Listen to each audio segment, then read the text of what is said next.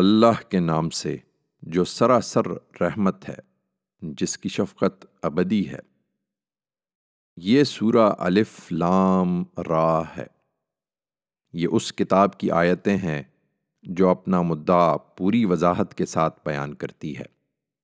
ہم نے اس کو عربی زبان میں قرآن بنا کر اتارا ہے تاکہ اے قریش مکہ، تم اس کو اچھی طرح سمجھ سکو۔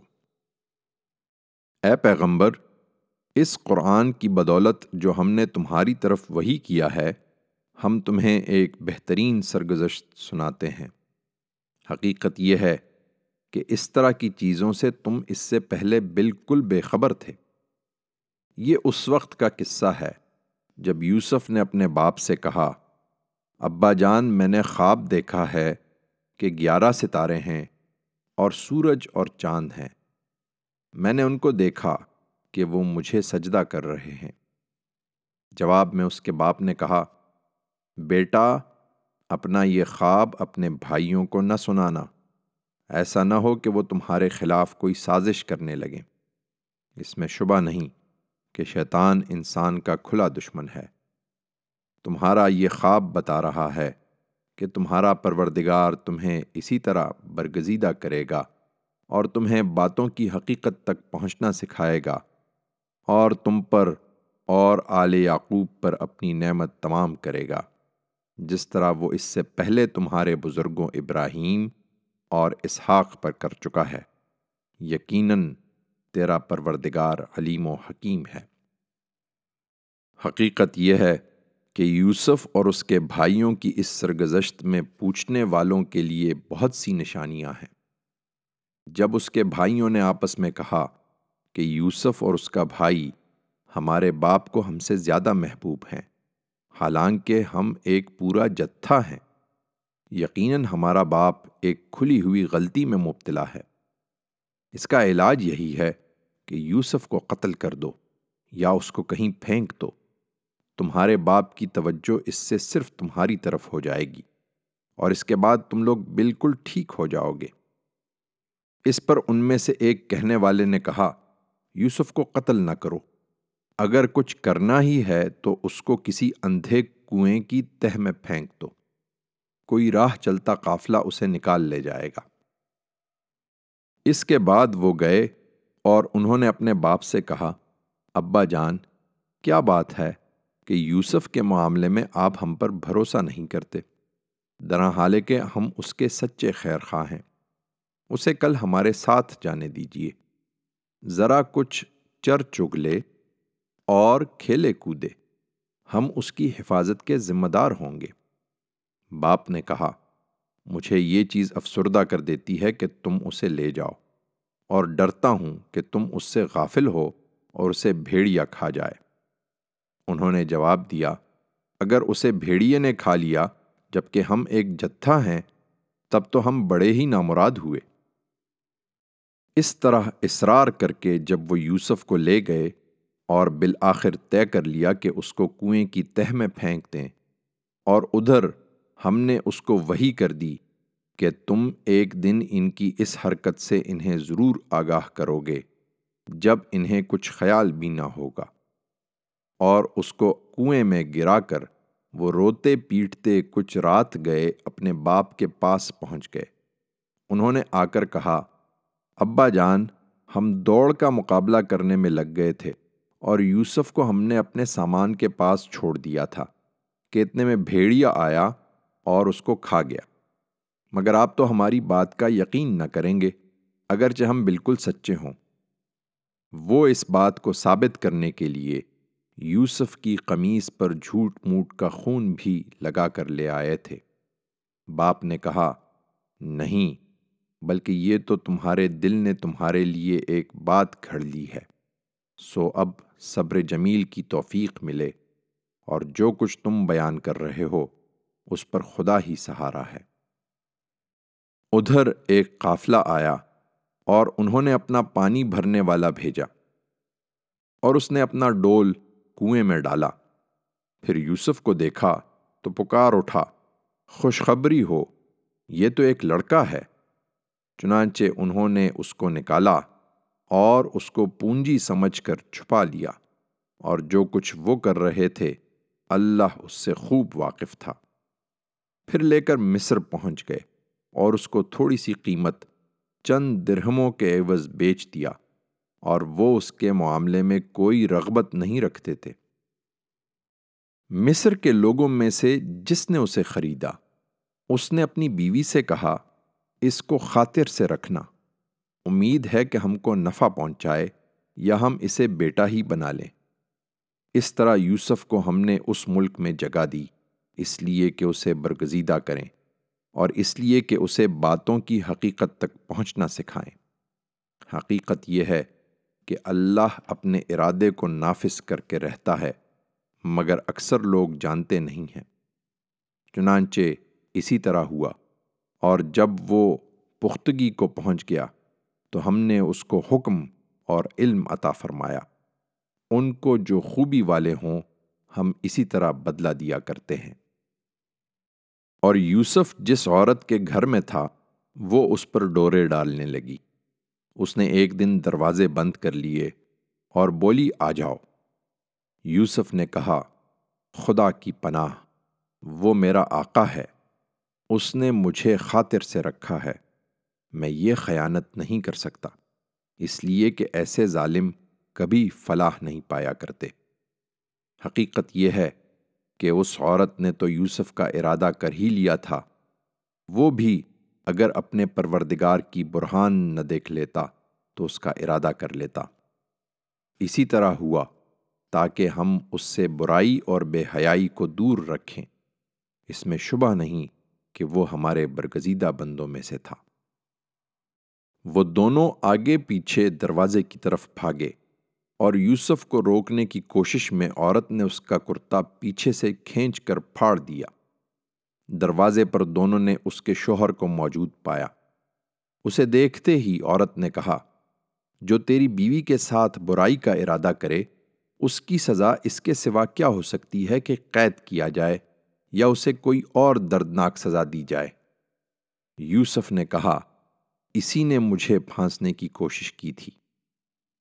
معاملہ آگے بڑھا تو عورت کے اپنے خاندان کے لوگوں میں سے ایک شخص نے قرینے کی شہادت پیش کی کہ اگر یوسف کا کرتا آگے سے پھٹا ہو تو عورت سچی ہے اور وہ جھوٹا ہے۔ اور اگر اس کا کرتا پیچھے سے پھٹا ہو تو عورت جھوٹی ہے اور وہ سچا ہے۔ پھر جب شوہر نے دیکھا کہ یوسف کا کرتا پیچھے سے پھٹا ہے، تو غصے میں بول اٹھا کہ یہ تم عورتوں کے فریب ہیں۔ اس میں شبہ نہیں کہ تمہارے فریب بڑے غضب کے ہوتے ہیں۔ یوسف، اس بات کو جانے دو۔ اور اے عورت، تو اپنے گناہ کی معافی مانگ، اس لیے کہ اصل میں تو ہی خطا کار ہے۔ شہر میں کچھ عورتیں آپس میں چرچا کرنے لگیں۔ کہ عزیز کی بیوی اپنے غلام پر ڈورے ڈال رہی ہے۔ وہ اس کی محبت میں فریفتہ ہو گئی ہے۔ ہمارے نزدیک تو وہ کھلی حماقت میں مبتلا ہے۔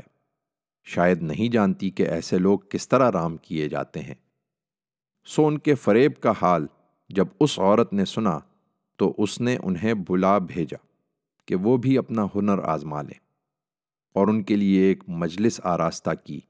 اور ان میں سے ہر ایک کو ایک ایک چھری دی اور یوسف سے کہا کہ ان کے سامنے آ جاؤ۔ پھر جب عورتوں نے اس کو دیکھا تو اس کی عظمت سے مبہوت ہو گئیں اور اپنی بات اس سے منوانے کے لیے اپنے ہاتھ جگہ جگہ سے زخمی کر لیے۔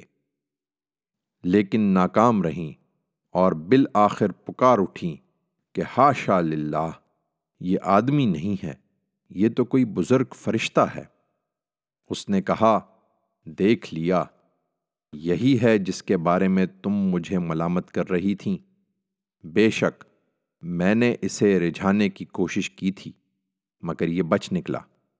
تاہم، میں جو کرنے کے لیے اسے کہہ رہی ہوں، اس نے اگر نہیں کیا تو ضرور قید کیا جائے گا اور ضرور ذلیل ہوگا۔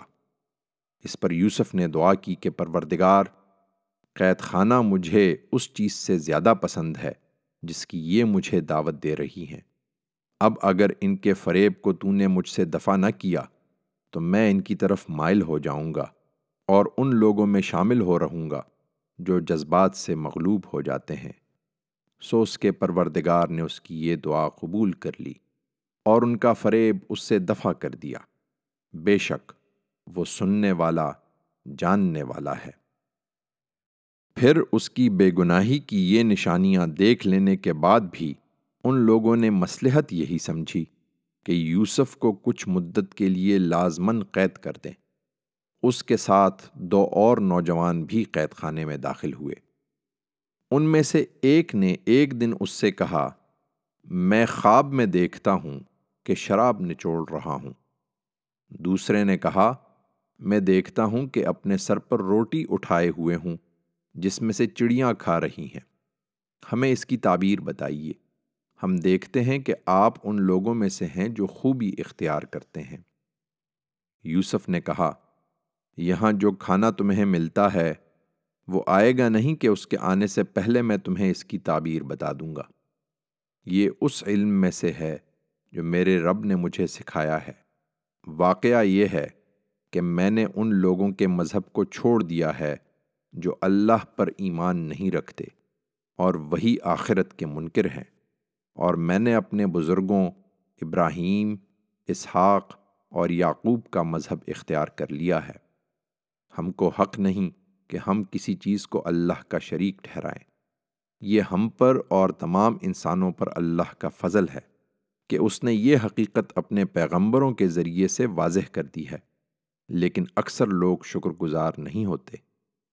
میرے زنداں کے ساتھیوں، کیا الگ الگ بہت سے خدا بہتر ہیں یا وہ ایک اللہ جو سب پر غالب ہے؟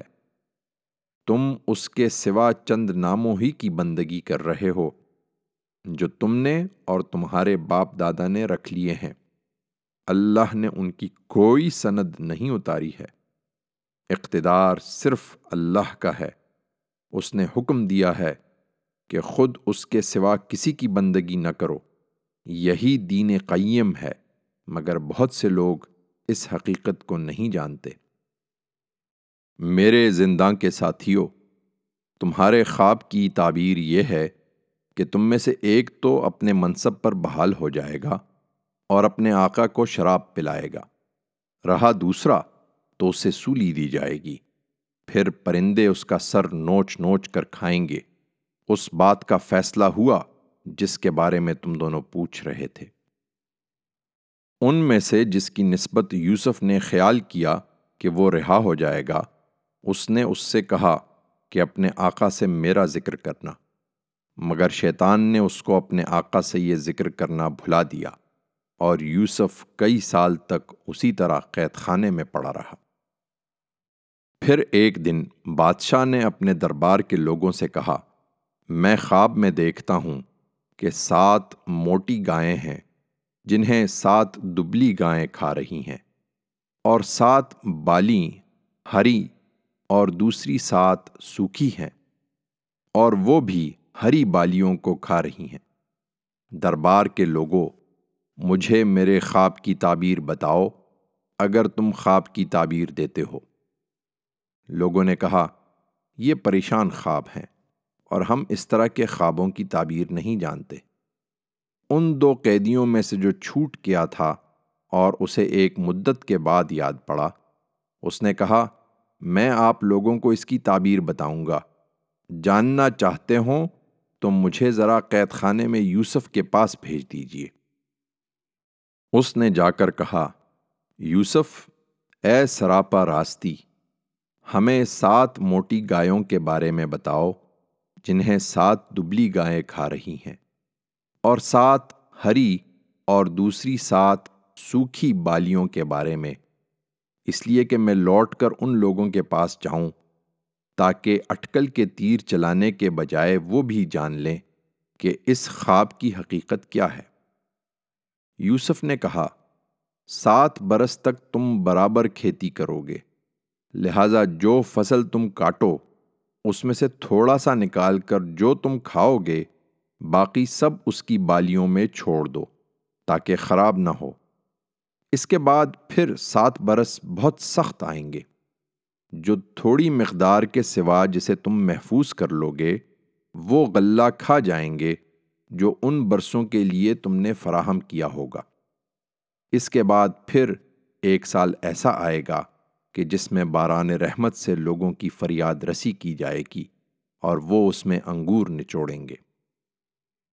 یہ تعبیر دربار میں سنائی گئی تو بادشاہ نے کہا، اسے میرے پاس لاؤ۔ مگر جب قاصد یوسف کے پاس اسے لینے کے لیے پہنچا تو اس نے کہا، اپنے آقا کے پاس واپس جاؤ اور اس سے پوچھو کہ ان عورتوں کا کیا معاملہ ہے جنہوں نے اپنے ہاتھ کاٹ لیے تھے۔ میرا پروردگار تو ان کے فریب سے خوب واقف ہے۔ بادشاہ نے انہیں بلا کر پوچھا، تمہارا کیا ماجرا ہے جب تم نے یوسف کو پھسلانے کی کوشش کی تھی؟ سب نے گواہی دی کہ ہاشا للہ، ہم نے اس میں برائی کا کوئی شائبہ تک نہیں پایا۔ عزیز کی بیوی بھی بول اٹھی، اب حق کھل چکا ہے۔ یہ میں ہی تھی جس نے اس کو پھسلانے کی کوشش کی تھی۔ اس میں شبہ نہیں کہ وہ بالکل سچا ہے۔ یوسف نے کہا، اس سے میری غرض یہ تھی کہ عزیز یہ جان لے کہ میں نے درپردہ اس کی خیانت نہیں کی تھی۔ اور یہ کہ جو خیانت کرتے ہیں، ان کی چال کو اللہ چلنے نہیں دیتا۔ میں کچھ اپنے نفس کی برات نہیں کر رہا ہوں۔ نفس تو برائی پر اکساتا ہی ہے۔ اللہ یہ کہ جب میرا پروردگار رحم فرمائے۔ حقیقت یہ ہے کہ میرا پروردگار بڑا بخشنے والا ہے، اس کی شفقت ابدی ہے۔ بادشاہ نے کہا، اس کو میرے پاس لاؤ، میں اسے اپنے لیے خاص رکھوں گا۔ پھر جب اس سے بات چیت کی تو اس قدر متاثر ہوا کہ اس نے کہا، اب تم ہمارے ہاں صاحب اقتدار ہو۔ اور تم پر بھروسہ کیا جائے گا۔ یوسف نے کہا، اس ملک کے خزانے میرے سپرد کر دیجیے، اس لیے کہ میں حفاظت کرنے والا بھی ہوں اور علم بھی رکھتا ہوں۔ یوسف کو اس طرح ہم نے اس ملک میں اقتدار عطا فرمایا۔ وہ اس میں جہاں چاہے اپنی جگہ بنائے۔ ہم اپنی رحمت سے جس کو چاہتے ہیں نوازتے ہیں اور خوبی اختیار کرنے والوں کا اجر ہم کبھی ضائع نہیں کرتے۔ آخرت کا اجر البتہ ان لوگوں کے لیے اس سے کہیں بڑھ کر ہے جو ایمان لائے اور خدا سے برابر ڈرتے رہے۔ اس کے کئی برس بعد یوسف کے بھائی مصر آئے اور اس کے ہاں بھی حاضر ہوئے تو اس نے انہیں پہچان لیا، مگر انہوں نے یوسف کو نہیں پہچانا۔ پھر ان کی واپسی کے وقت جب اس نے ان کا سامان تیار کرایا تو ان سے کہا، اب آؤ گے تو اپنے سوتیلے بھائی کو بھی میرے پاس لانا۔ دیکھتے نہیں ہو کہ میں غلہ بھی پورے پیمانے سے دیتا ہوں اور بہت اچھی میزبانی کرنے والا بھی ہوں۔ لیکن اگر تم اس کو میرے پاس نہیں لاؤ گے تو نہ میرے پاس تمہارے لیے غلہ ہے اور نہ تم میرے قریب پھٹکنا۔ انہوں نے کہا ہم اس کے بارے میں اس کے باپ کو راضی کرنے کی کوشش کریں گے اور ہم یہ ضرور کر لیں گے۔ یوسف نے اپنے خدام سے کہا کہ ان لوگوں نے غلے کے عوض جو مال دیا ہے، وہ چپکے سے ان کے کجاووں ہی میں رکھ دو۔ اس سے مقصود یہ ہے کہ جب وہ اپنے اہل و عیال میں پہنچیں، تو اسے پہچان لیں کہ انہی کا مال ہے جو انہیں واپس کر دیا گیا ہے تاکہ وہ پھر آئیں۔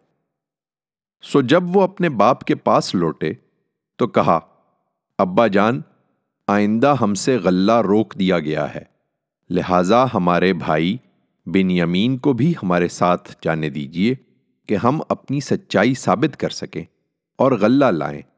ہم اس کی حفاظت کا عہد کرتے ہیں۔ باپ نے جواب دیا، کیا میں اس کے معاملے میں بھی تم پر ویسا ہی بھروسہ کروں؟ جیسا اس سے پہلے اس کے بھائی کے معاملے میں تم پر بھروسہ کر چکا ہوں، سو اللہ بہترین محافظ ہے اور وہ سب سے بڑھ کر رحم فرمانے والا ہے۔ اس کے بعد جب انہوں نے اپنا سامان کھولا، تو دیکھا کہ ان کی پونجی بھی انہیں لوٹا دی گئی ہے۔ یہ دیکھ کر وہ پکار اٹھے، ابا جان، ہمیں اور کیا چاہیے؟ دیکھیے یہ ہماری پونجی ہمیں لوٹا دی گئی ہے۔ اب ہم جائیں گے، اپنے اہل و عیال کے لیے رسد لائیں گے، اپنے بھائی کی حفاظت کریں گے۔ ایک بار شتر غلہ زیادہ حاصل کریں گے۔ یہ غلہ جو اس وقت ہم لائے ہیں، یہ تھوڑا ہے۔ باپ نے جواب دیا، میں اس کو ہرگز تمہارے ساتھ نہ بھیجوں گا۔ جب تک تم خدا کے نام پر مجھ سے عہد نہ کرو کہ تم اس کو ضرور میرے پاس واپس لاؤ گے۔ اللہ یہ کہ تم کہیں گھر جاؤ۔ سو اس کے اصرار پر جب انہوں نے اس کو اپنا پکا قول دے دیا، تو اس نے کہا، یہ قول و قرار جو ہم کر رہے ہیں، اس پر اللہ نگہبان ہے۔ پھر روانہ ہونے لگے، تو اس نے ان کو ہدایت کی کہ میرے بیٹو، تم سب ایک ہی دروازے سے مصر کے دارالسلطنت میں داخل نہ ہونا۔ بلکہ الگ الگ دروازوں سے جانا۔ مجھے معلوم ہے کہ یہ محض ایک تدبیر ہے اور اللہ کے مقابل میں میں تمہارے کچھ بھی کام آنے والا نہیں ہوں۔ تمام اختیار تو اللہ ہی کا ہے۔ میں نے اسی پر بھروسہ کیا ہے اور بھروسہ کرنے والوں کو اسی پر بھروسہ کرنا چاہیے۔ چنانچہ جس وقت وہ شہر میں داخل ہوئے، جہاں سے ان کے باپ نے ان کو ہدایت کی تھی، تو ایسا ہی تھا۔ کہ اگر اللہ کی طرف سے ان کے لیے کچھ لکھا ہوتا، تو اللہ کے مقابل میں وہ ان کے کچھ بھی کام آنے والا نہیں تھا۔ ہاں بس یعقوب کے دل میں ایک خواہش تھی جو اس نے پوری کر لی۔ اس میں شبہ نہیں کہ وہ اس علم سے بہرمند تھا جو ہم نے اسے سکھایا تھا، مگر اکثر لوگ جانتے نہیں ہیں۔ اور یہ لوگ جب یوسف کے حضور پہنچے تو اس نے اپنے بھائی کو خاص اپنے پاس جگہ دی۔ پھر تنہائی کے کسی وقت میں اس نے اسے بتایا کہ میں تمہارا بھائی یوسف ہوں۔ سو جو کچھ یہ کرتے رہے ہیں، اب اس کا غم نہ کرو۔ پھر ان کی واپسی کے وقت جب ان کا سامان تیار کرایا، تو اپنا پیالہ ازراہ محبت اپنے بھائی کے سامان میں رکھ دیا۔ اس کے بعد خدا کی قدرت سے ایسا ہوا کہ عین اسی وقت ایک پکارنے والے نے پکارا کہ قافلے والو، تم یقیناً چور ہو۔ انہوں نے ان کی طرف پلٹ کر پوچھا، تمہاری کیا چیز کھوئی گئی ہے؟ انہوں نے جواب دیا، ہم بادشاہ کا پیمانہ نہیں پا رہے ہیں۔ ان کے جمادار نے کہا، اور جو اس کو لائے گا، اس کے لیے ایک بار شتر غلہ ہے۔ میں اس کا ذمہ لیتا ہوں۔ یوسف کے بھائیوں نے کہا، خدا کی قسم، تمہیں معلوم ہے کہ ہم اس لیے نہیں آئے کہ اس ملک میں فساد کریں اور ہم چوری کرنے والے لوگ نہیں ہیں۔ انہوں نے کہا، اگر تم جھوٹے ثابت ہوئے تو چور کی کیا سزا ہے؟ انہوں نے کہا، اس کی سزا؟ جس کے سامان سے کھوئی ہوئی چیز نکلے، وہ آپ ہی اپنی سزا میں رکھ لیا جائے۔ اس طرح کے ظالموں کو ہم یہی سزا دیا کرتے ہیں۔ اس پر اس شخص نے یوسف کے بھائی کی خرجی سے پہلے ان کی خرجیوں کی تلاشی لینا شروع کی۔ پھر بادشاہ کا پیمانہ تو نہیں ملا، لیکن اس کے بھائی کی خرجی سے اس نے وہ پیالہ برآمد کر لیا جو یوسف نے رکھا تھا۔ ہم نے اس طرح یوسف کے لیے اس کے بھائی کے روکنے کی تدبیر کی۔ اس لیے کہ بادشاہ کے قانون کی روح سے وہ اپنے بھائی کو روکنے کا مجاز نہ تھا اللہ یہ کہ خدا ہی چاہے۔ ہم جس کے درجے چاہتے ہیں، بلند کر دیتے ہیں۔ اور حقیقت یہ ہے کہ ایک علم والا ہر صاحب علم سے بالا تر ہے۔ بھائیوں نے یہ دیکھا تو کہا، اگر یہ چوری کرے تو کچھ تعجب کی بات نہیں ہے۔ اس سے پہلے اس کا ایک بھائی بھی چوری کر چکا ہے۔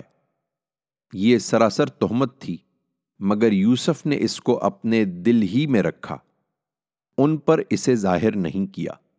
بس اپنے جی میں اتنی بات کہہ کر رہ گیا کہ تم لوگ بڑے ہی برے ہو اور جو کچھ تم بیان کر رہے ہو، اللہ اس کو خوب جانتا ہے۔ انہوں نے کہا، اے عزیز، اس کا ایک بہت بوڑھا باپ ہے۔ سو اس کی جگہ آپ ہم میں سے کسی کو رکھ لیجیے۔ ہم دیکھ رہے ہیں کہ آپ بڑے نیک نفس انسان ہیں۔ یوسف نے کہا، خدا کی پناہ کے جس کے پاس ہم نے اپنی چیز پائی ہے، ہم اس کے سوا کسی اور کو پکڑیں۔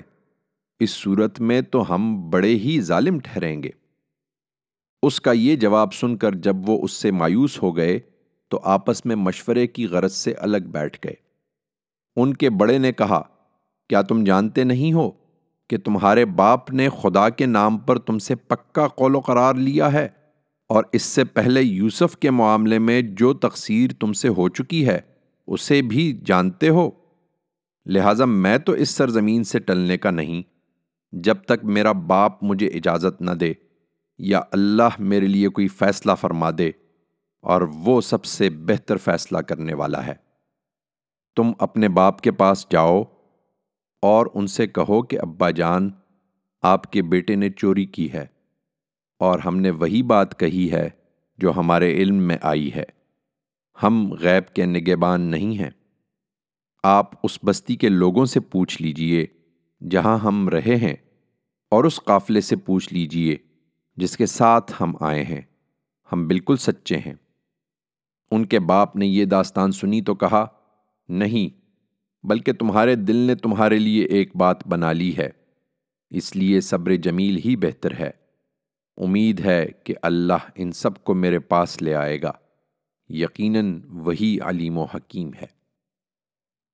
اس نے یہ کہہ کر ان سے منہ پھیر لیا اور کہا، ہائے یوسف! اور غم سے اس کی آنکھیں سفید پڑ گئی تھیں اور وہ گھٹا جا رہا تھا۔ بیٹوں نے کہا خدا کی قسم، آپ یوسف ہی کو یاد کیے جائیں گے، یہاں تک کہ اپنے آپ کو گھلا دیں گے یا ہلاک ہو جائیں گے۔ اس نے کہا، میں اپنی پریشانی اور اپنے غم کا شکوہ اللہ ہی سے کرتا ہوں، اور اللہ کی طرف سے وہ باتیں جانتا ہوں جو تم نہیں جانتے۔ میرے بیٹو، جاؤ یوسف اور اس کے بھائی کی ٹوہ لگاؤ، اور اللہ کی رحمت سے مایوس نہ ہو۔ اللہ کی رحمت سے تو صرف منکر لوگ ہی مایوس ہوتے ہیں۔ پھر جب وہ اگلی مرتبہ یوسف کی پیشی میں داخل ہوئے تو انہوں نے گڑ گڑا کر عرض کیا، اے عزیز، ہم اور ہمارے اہل و عیال بڑی مصیبت میں مبتلا ہیں اور ہم کچھ حقیر سی پونجی لے کر حاضر ہو گئے ہیں۔ سو عنایت فرمائیے اور ہمیں پورا غلہ دیجیے اور ہم پر خیرات بھی کیجیے۔ اس میں شبہ نہیں کہ اللہ خیرات کرنے والوں کو اچھا بدلہ دیتا ہے۔ ان کی یہ التجا سن کر یوسف سے رہا نہ گیا۔ اس نے کہا، تمہیں کچھ پتا ہے کہ جب تم جہالت میں مبتلا تھے، تو یوسف اور اس کے بھائی کے ساتھ تم کیا کر گزرے؟ وہ چونک کر بولے، کیا واقع میں تم ہی یوسف ہو؟ اس نے کہا ہاں میں یوسف ہوں اور یہ میرا بھائی ہے۔ اللہ نے ہم پر عنایت فرمائی ہے۔ حقیقت یہ ہے کہ جو خدا سے ڈرتے اور ثابت قدم رہتے ہیں، ان کا اجر انہیں لازمن ملتا ہے۔ اس لیے کہ اللہ ان لوگوں کا اجر ضائع نہیں کرتا جو خوبی سے عمل کرنے والے ہیں۔ انہوں نے کہا، بخدا، کچھ شک نہیں کہ اللہ نے تم کو ہمارے اوپر برتری عطا فرمائی ہے، اور کچھ شک نہیں کہ ہم ہی قصوروار تھے۔ یوسف نے کہا، اب تم پر کوئی الزام نہیں۔ اللہ تمہیں معاف کرے اور وہ سب رحم کرنے والوں سے بڑھ کر رحم فرمانے والا ہے۔ جاؤ، میرا یہ کرتا لے جاؤ اور اس کو میرے باپ کے چہرے پر ڈال دو۔ اس کی بینائی لوٹ آئے گی اور اپنے سب اہل و عیال کو لے کر میرے پاس آ جاؤ۔ جب یہ قافلہ مصر سے روانہ ہوا، تو ان کے باپ نے کنعان میں اپنے گھر کے لوگوں سے کہا، اگر تم یہ نہ کہو کہ بڑھاپے میں سٹھیا گیا ہوں، تو میں یوسف کی خوشبو محسوس کر رہا ہوں۔ لوگوں نے کہا، خدا کی قسم، آپ ابھی تک اپنے اسی پرانے خبت میں مبتلا ہیں۔ پھر جب یہ ہوا کہ خوشخبری دینے والا پہنچ گیا اس نے کرتا یعقوب کے چہرے پر ڈال دیا تو یکا یک اس کی بینائی لوٹ آئی۔ تب اس نے کہا، میں نے تمہیں بتایا نہ تھا کہ میں اللہ کی طرف سے وہ کچھ جانتا ہوں جو تم نہیں جانتے۔ یوسف کے بھائی بول اٹھے، ابا جان، آپ ہمارے گناہوں کی معافی کے لیے دعا کریں۔ واقعی ہم خطا کار تھے۔ اس نے کہا میں اپنے رب سے جلد تمہارے لیے مغفرت کی دعا کروں گا۔ بے شک وہی بخشنے والا ہے، اس کی شفقت ابدی ہے۔ پھر جب یہ لوگ یوسف کے پاس پہنچے، اس نے اپنے والدین کو خاص اپنے پاس جگہ دی اور کہا، مصر میں اللہ چاہے تو امن چین سے رہیے۔ اپنے گھر پہنچ کر اس نے اپنے والدین کو تخت پر بٹھایا۔ اور سب بے اختیار اس کے لیے سجدے میں جھک گئے۔ یوسف نے کہا، ابا جان، یہ میرے اس خواب کی تعبیر ہے جو میں نے پہلے دیکھا تھا۔ میرے پروردگار نے اس کو حقیقت بنا دیا۔ اس نے مجھ پر بڑا کرم فرمایا جب مجھے قید خانے سے نکالا اور آپ سب لوگوں کو دیہات سے یہاں لے آیا۔ اس کے باوجود کہ شیطان نے میرے اور میرے بھائیوں کے درمیان فساد ڈلوایا تھا۔ حقیقت یہ ہے کہ میرا پروردگار جو کچھ چاہتا ہے، اس کے لیے نہایت مخفی راہیں نکال لینے والا ہے۔ حقیقت یہ ہے کہ وہی عالیم و حکیم ہے۔ پروردگار، تو نے مجھے اقتدار میں حصہ عطا فرمایا اور باتوں کی تعبیر کر لینے کے علم میں سے بھی سکھا دیا۔ زمین اور آسمانوں کے بنانے والے دنیا اور آخرت میں تو ہی میرا کارساز ہے۔ مجھے اسلام پر موت دے اور اپنے نیک بندوں کے زمرے میں شامل فرما۔ یہ سرگزشت غیب کی خبروں میں سے ہے۔ اسے ہم تمہاری طرف وہی کر رہے ہیں۔ اے پیغمبر، تم اس وقت ان کے پاس موجود نہ تھے جب یوسف کے بھائیوں نے اپنا ارادہ پختہ کر لیا تھا اور وہ اس کے خلاف سازش کر رہے تھے۔